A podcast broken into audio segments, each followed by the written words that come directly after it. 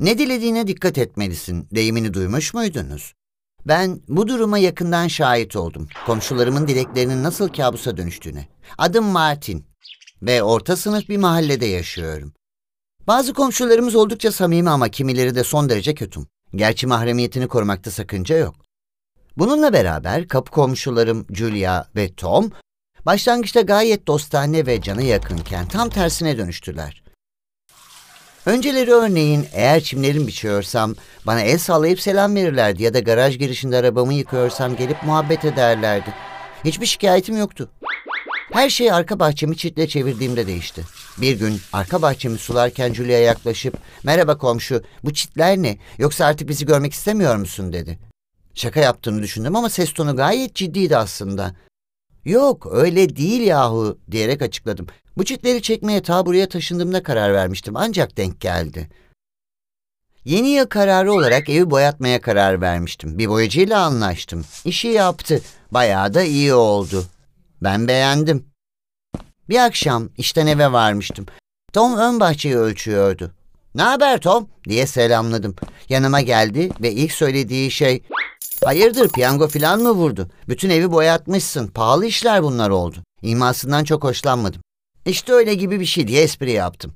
Aslında gerçekten de iş yerinden yüklü bir yıl son ikramiyesi almıştım ama bundan bahsetmedim. Hı? Açıklama yapmam gerekmiyordu. Tom eğer piyangoyu kazanırsam ben de evi boyatacağım hatta yeni bir ev alacağım dedi. O yaz garaj girişine 9 metrelik bir tekne park ettiler. Bir şey demedim ama bazı komşular şikayetçi oldu. Sonuçta yönetmelik var. Öyle her istediğinizde evinizin önüne tekne çekemezsiniz. Karşı komşumuz Rosie doğrudan gelip şikayetin dile getirmiş.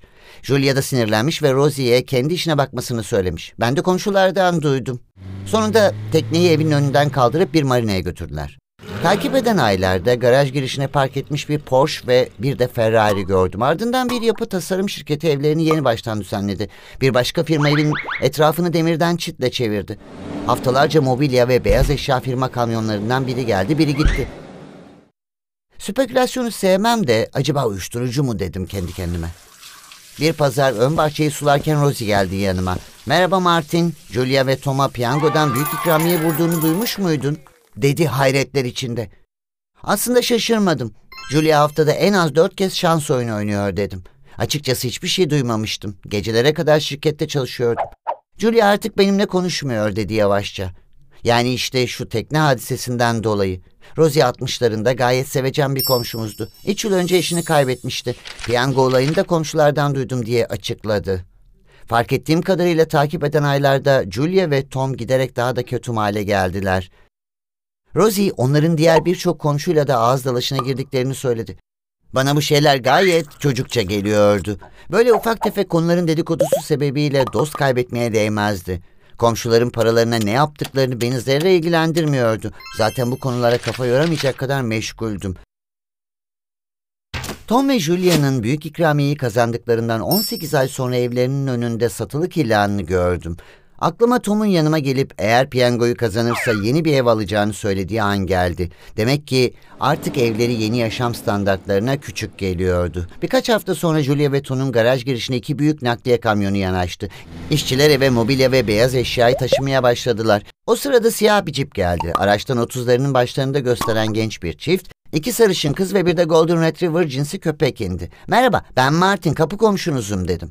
Genç çiftle tokalaşırken Memnun oldum ben de John. Dönüp genç kadın işaret ederek bu eşim Linda. Bunlar beş yaşındaki ikizlerimiz ve bu da Peanuts köpeğimiz dedi. Yeni komşularımla samimi bir sohbete dalmıştık. John bana bu harika evi acayip uygun bir fiyata aldıklarını söyledi. Eşi evi görür görmez aşık olmuş. Biliyor musun ev baştan sona yenilenmiş. Neredeyse sıfır. Eski sahipleri fena halde nakite sıkışmışlar. O yüzden kelepir fiyatı aldık evi dedi. Çok anlamsızdı. Paraya neden ihtiyaç duysunlar ki? Sanırım bilmiyorsunuz. Ama piyango kazandı onlar dedim. John omuzlarını silkti.